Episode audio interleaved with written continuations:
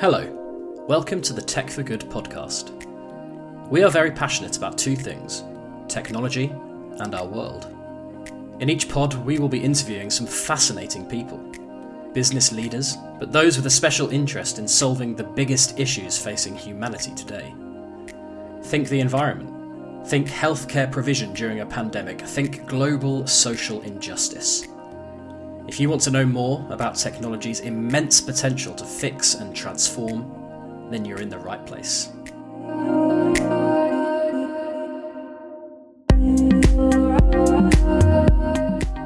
In this episode, I speak to Olivia Gambelin. Olivia is founder and CEO of Ethical Intelligence, a company which supports organizations with developing ethical technology. As tech's influence on our lives continues to grow, this topic is becoming all the more relevant. In the podcast, Olivia shares her company's mission to deliver ethics as a service. She talks about her background in philosophy, and we discuss the route to ethical AI.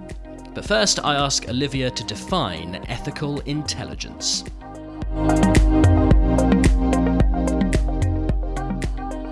Intelligence literally, quite literally means our ability to reason ethically, uh, go through our moral understanding, our, our moral reasoning, making those ethical decisions at the end of the day. So, you know, we've got artificial intelligence, which is more or less logical intelligence done by by computers. Um, and then we have things like emotional intelligence, so our understanding of our emotions and how those interact. Ethical intelligence is quite literally just our intelligence, our knowledge, our understanding of ethics and how we come to those decisions. Fantastic. Now, Olivia, we, we know that we're amidst a, a huge kind of transformational moment in in in history with technology, both in a, you know for businesses and also in the context of things like healthcare, as in the pandemic, the, the role of technology is, is playing an ever bigger part in our lives. Obviously, how important when we come to implement these tools is ethics? Do you think? Do you think that the the architects of this change, the the people who are using this technology, who are building this technology, do you think ethics is is at the center of their thinking, or do you think we've still got some some more work to do? Still, definitely some work to do. There's uh, some pretty big culture shifts that are going to need to happen in our tech industry and how we approach technology. I obviously am a bit biased though, and I would say that ethics is absolutely essential to success in the long run. I've seen multiple types of technology built without it, and you know, for better or for worse, it never quite follows through and never, it always falls flat. Uh, we as people, ethics is something so close to who we are as people and, and what it means to be human. And so it's essential when we're building technology to be used by humans to actually build it with ethics embedded at the at the center. Tell us, Olivia, then about your company, Ethical Intelligence, and the idea behind ethics as a service. Yeah, so this is ethical intelligence as in my company uh, rather than just ethical intelligence in general. Yeah, but I, I, joke there. Ethical intelligence. We are an ethics as a service provider, as you're as you're showing. We we focus on using ethics as a tool, a decision making tool, especially in terms of innovation. Uh, we do use it for for a little bit of risk management and mitigation, but quite often we're working with clients to develop business strategies um, and innovation strategies surrounding their technology, but built again with ethics embedded throughout the core of it.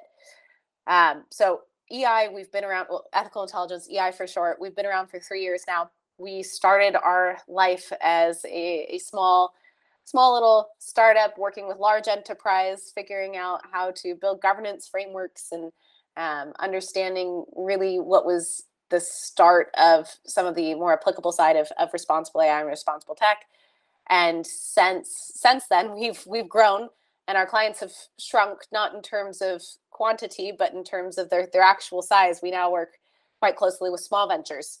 Um, we'll still work with, with larger corporations, but really uh, the, the meat of what we do is focused on small ventures and the ecosystem that surrounds them. So looking at how do we bring ethics to startups and investors and accelerators in that that ecosystem of you know when the technology is just beginning how do we how do we build an ethics from the start you, you've got something called software lock-in where um, the more the more you're using a software and the further down the line you get, the harder it is to change that software and the harder it is to, to change um, both the, the features of it or just change it completely.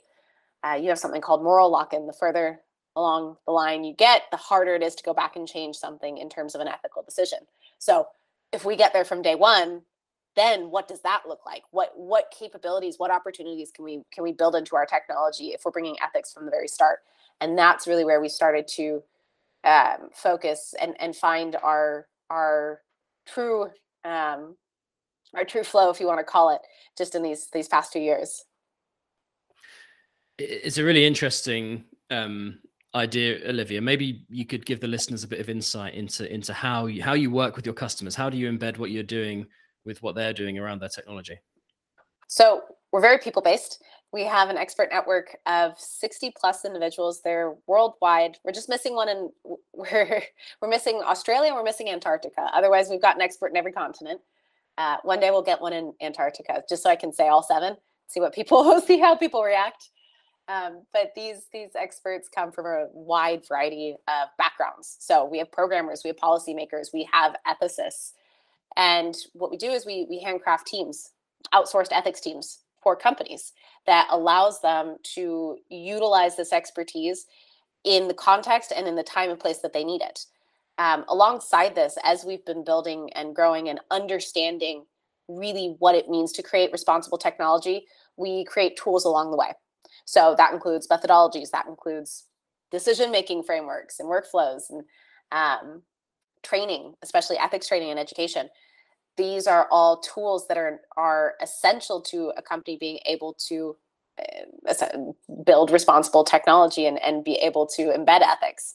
So we have the very human approach of having the expert, having the expertise, having that hands-on mm, care and attention to te- to a company's technology and the company itself, but then also as we build out and work with more and more clients we start to see patterns we're able to create tools to to make the process efficient and get our experts and their expertise working on the challenging issues that really require a human to be able to tackle them that's really interesting, Olivia, and it's almost refreshing to hear of a solution that has people at its center rather than you just delivering a platform or a product to, to, a company. Um, a bit more about those people actually. Are, are, these people are these technologists people with a background in technology? Or you know what kind of people are you recruiting into these roles to perform this very kind of almost niche very specific kind of need? Yeah. So i would say you know we've got a lot of people that have some type of focus in responsible tech.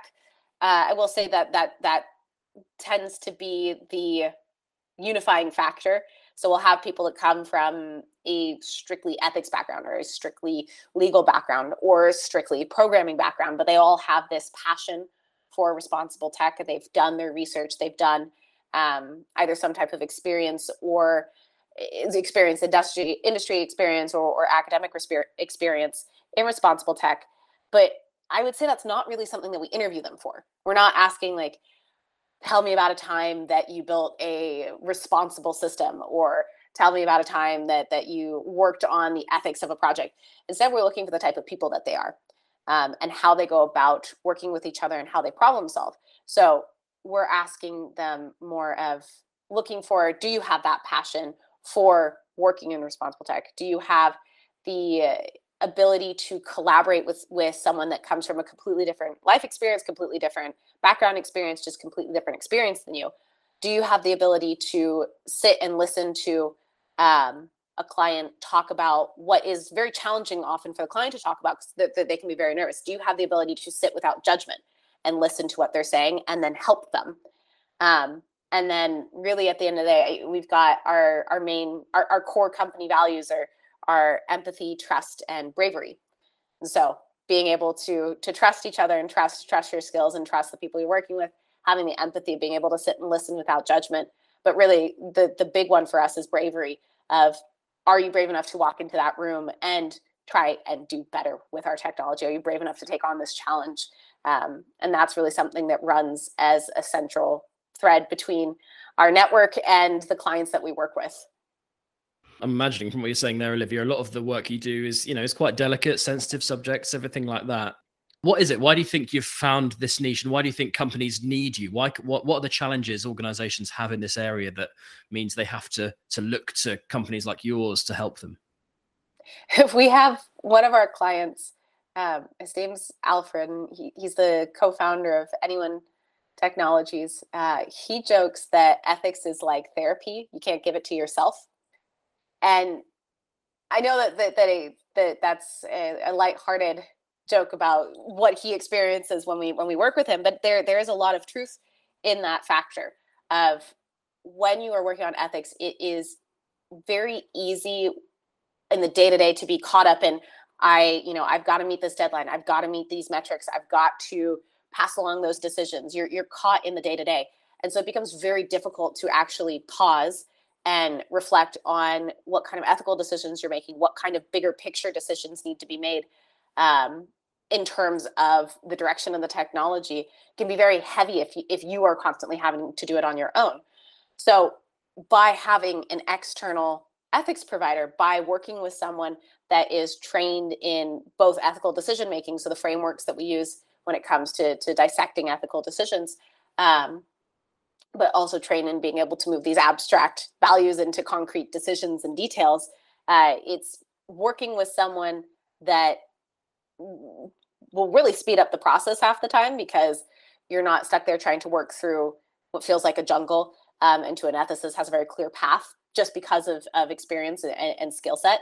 Um, but then as well, it's it's we had another client describe as kind of like as a spell check, meaning eh, they they would put together these decisions and these policies and they go, okay, we put all this time and thought, but did we do it right? Is this okay? Is this good?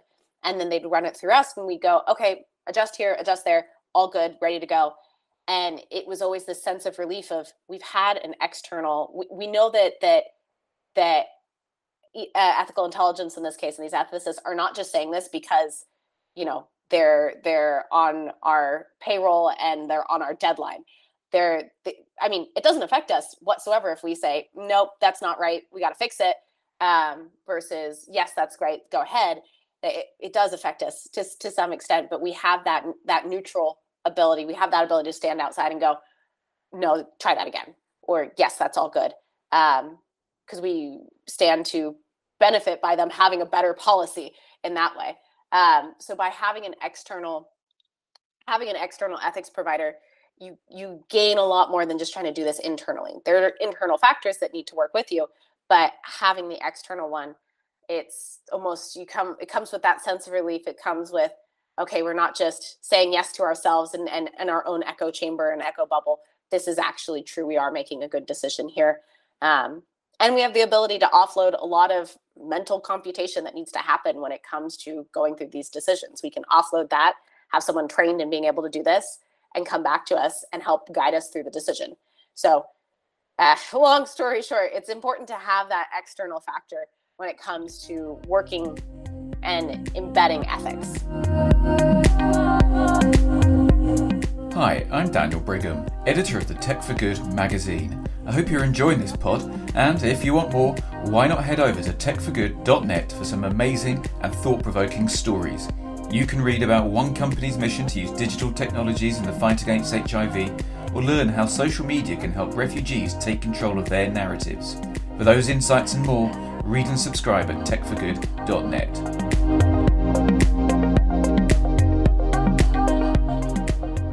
Great stuff, Olivia. Now, I'm keen to learn a bit more about you and, and your own background. Tell the listener a bit about how you started, maybe a bit of your academic background and, and your career journey. So, I come from a philosophy background. I am a native to the Silicon Valley, so born and raised just right outside San Francisco. So, I saw tech at its best and I saw tech at its worst. We're definitely used as guinea pigs out there.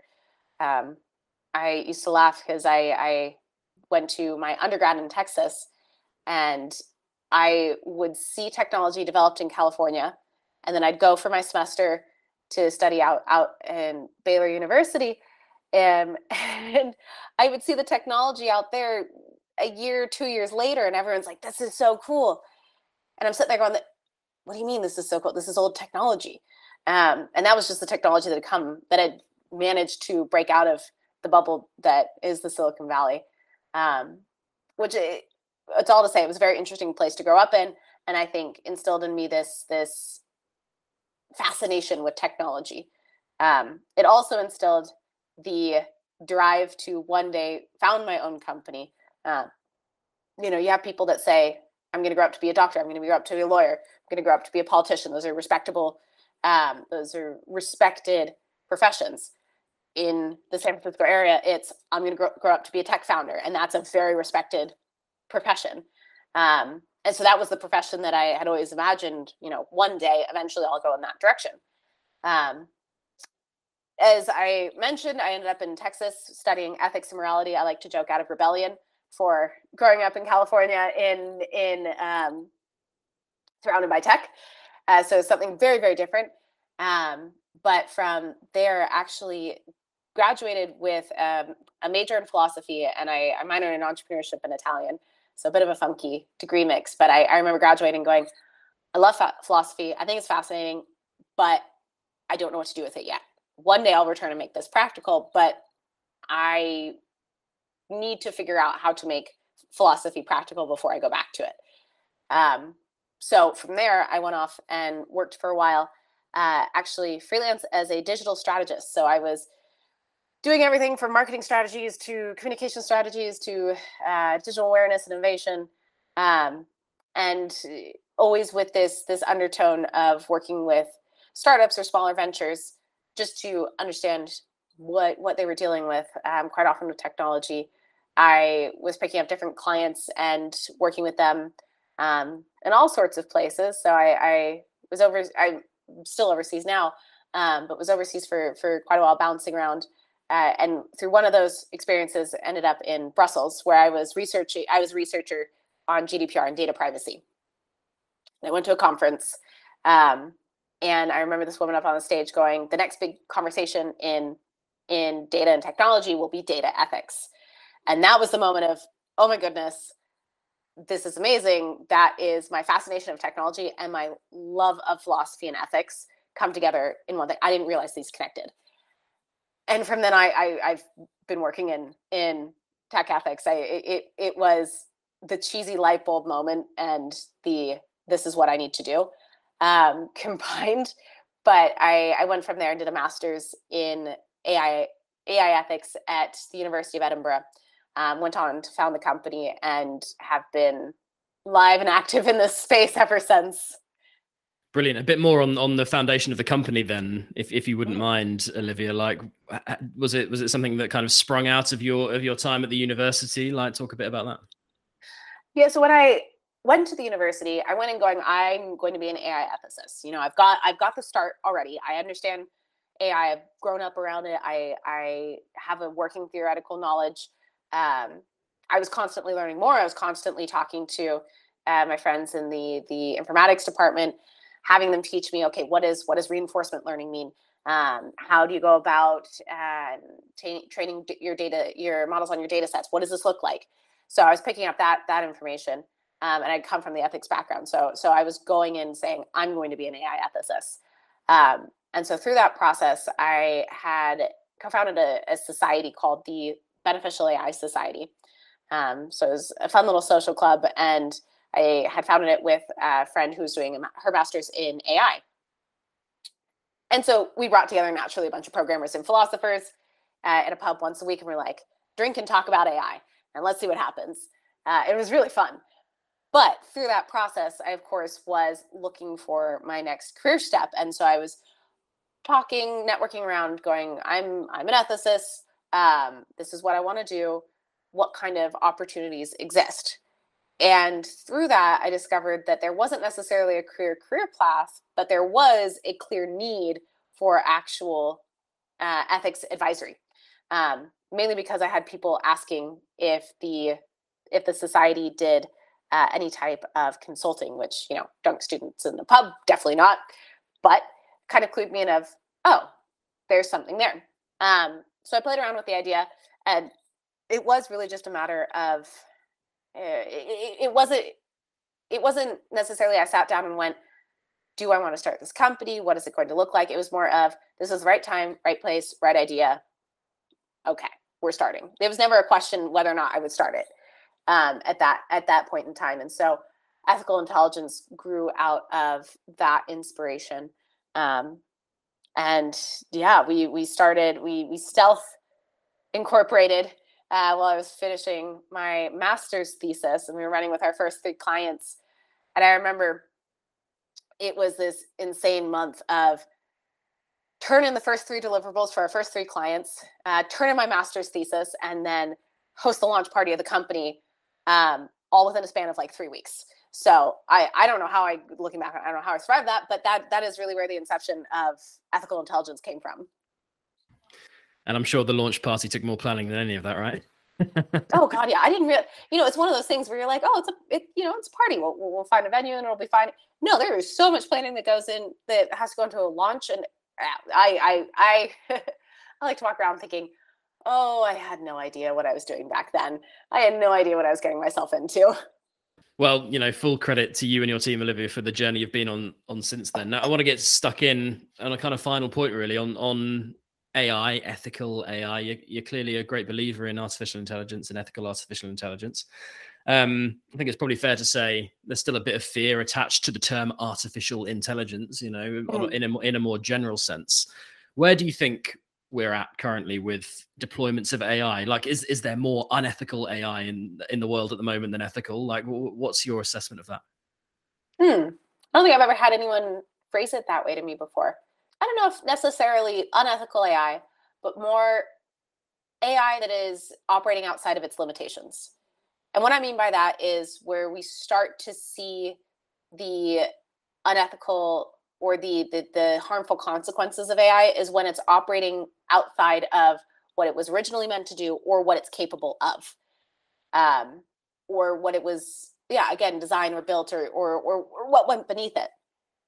Um, so I'd say that that's more the case rather than there were unethical decisions and people set out to harm people. That's usually not it. It's usually, you know, someone took a model that was designed to as a recommendation system for um, I don't know, local grocery stores and they took it and they lifted it and they they changed it to local pharmacies. And in that transaction, that model was not designed for that that purpose, that use. And so you're seeing harmful consequences come out of that because it was not designed with that with that in use.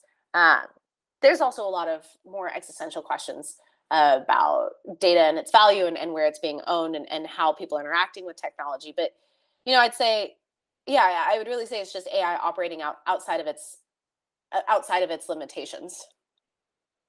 What what's the answer then to to to making sure that it's operated within those limitations at, at scale? Because obviously we, we're going to see a scaling of this technology over the coming years. Like how how do you, how do we ensure the ethical use of AI going forward? Yeah, well, that's that's actually really where the ethics come in. Um, one of the first things that we look for uh, when we're working with small ventures is something called founder's bias, and this is when a founder or you know a founding team or or it could even be a product manager, um, whoever's building that technology believes that the technology can do no wrong. There's no potential harm beside it.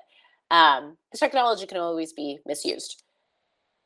It's having the ability to recognize that and say, okay, this this can be misused. How do we ensure that that's not misused, and how do we ensure that that it's actually used to its its best ability, to the fullest capability? Um, yeah, that that's that's really you know what we're looking for in terms of bridging that gap and building yeah that that's when when the ethics really comes into play when building building ai and last last question for you olivia. Like we've spoken a lot about your company and how you've grown and how you as an individual you know came came to be in the position you're in. What what what, what does the future look like for you the company? You know you, you've you've made it clear you're you're an entrepreneur at heart. Entrepreneurs are always looking for you know i guess the next thing the next development. What what what's the future looking like for you well, I'm going to be working on ethical intelligence for quite a while. That's for sure. But for me, it's it's it's almost like my my baby. It is my baby. Um, but for me, it's just such a cool place that I get to start to apply my research, understand how business with innovation works, how business operates, how technology changes that entire perspective throughout that throughout that process, and how introducing ethics at key points in time can change the whole game. And so for me, that's really where my fascination is. Um, and I and I'll say this over over and over again. We're working with small venture. Um, a lot of that has to do with my personal passion for small venture and going. You know what? This belongs here. We need it here. How can we get it there? Um, it's easier for large enterprise and corporations to incorporate ethics because they have the resources um, and they do have the time so and a lot of our, our policies and our principles and the resources being built are built for with large corporation in mind. Small enterprises really being glanced over there. And so i think uh, not even i think i know for me that is really a, a challenge that i want to tackle.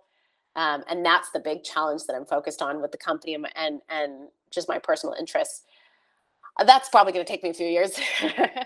Um, and then from there you know there's so much that we can do with ethical intelligence as we grow and as we gain our own resources. I want to start to sponsor research that that we know is needed but has been glanced over from. I want to um, get further have us further involved in the investment circles that and accelerator cir- circles that exist and how do we sponsor strong develop development of, of good good ai at the end of the day.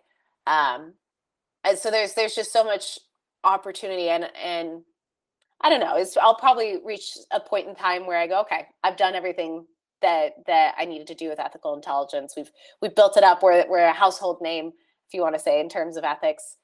Um, and at that point, I'll go, okay, it's time time to move on. Um, I'll probably take a very long vacation, and then I who knows? I, at that point, maybe I'll go on to teach, or I'll, I'll be be an author, or I'll have another crazy idea that I spend the next 10 to 20 years of my life working at. We'll see. That was the Tech for Good podcast. Listen, subscribe, and rate us on Spotify, Apple Podcasts, Google Podcasts, and Stitcher.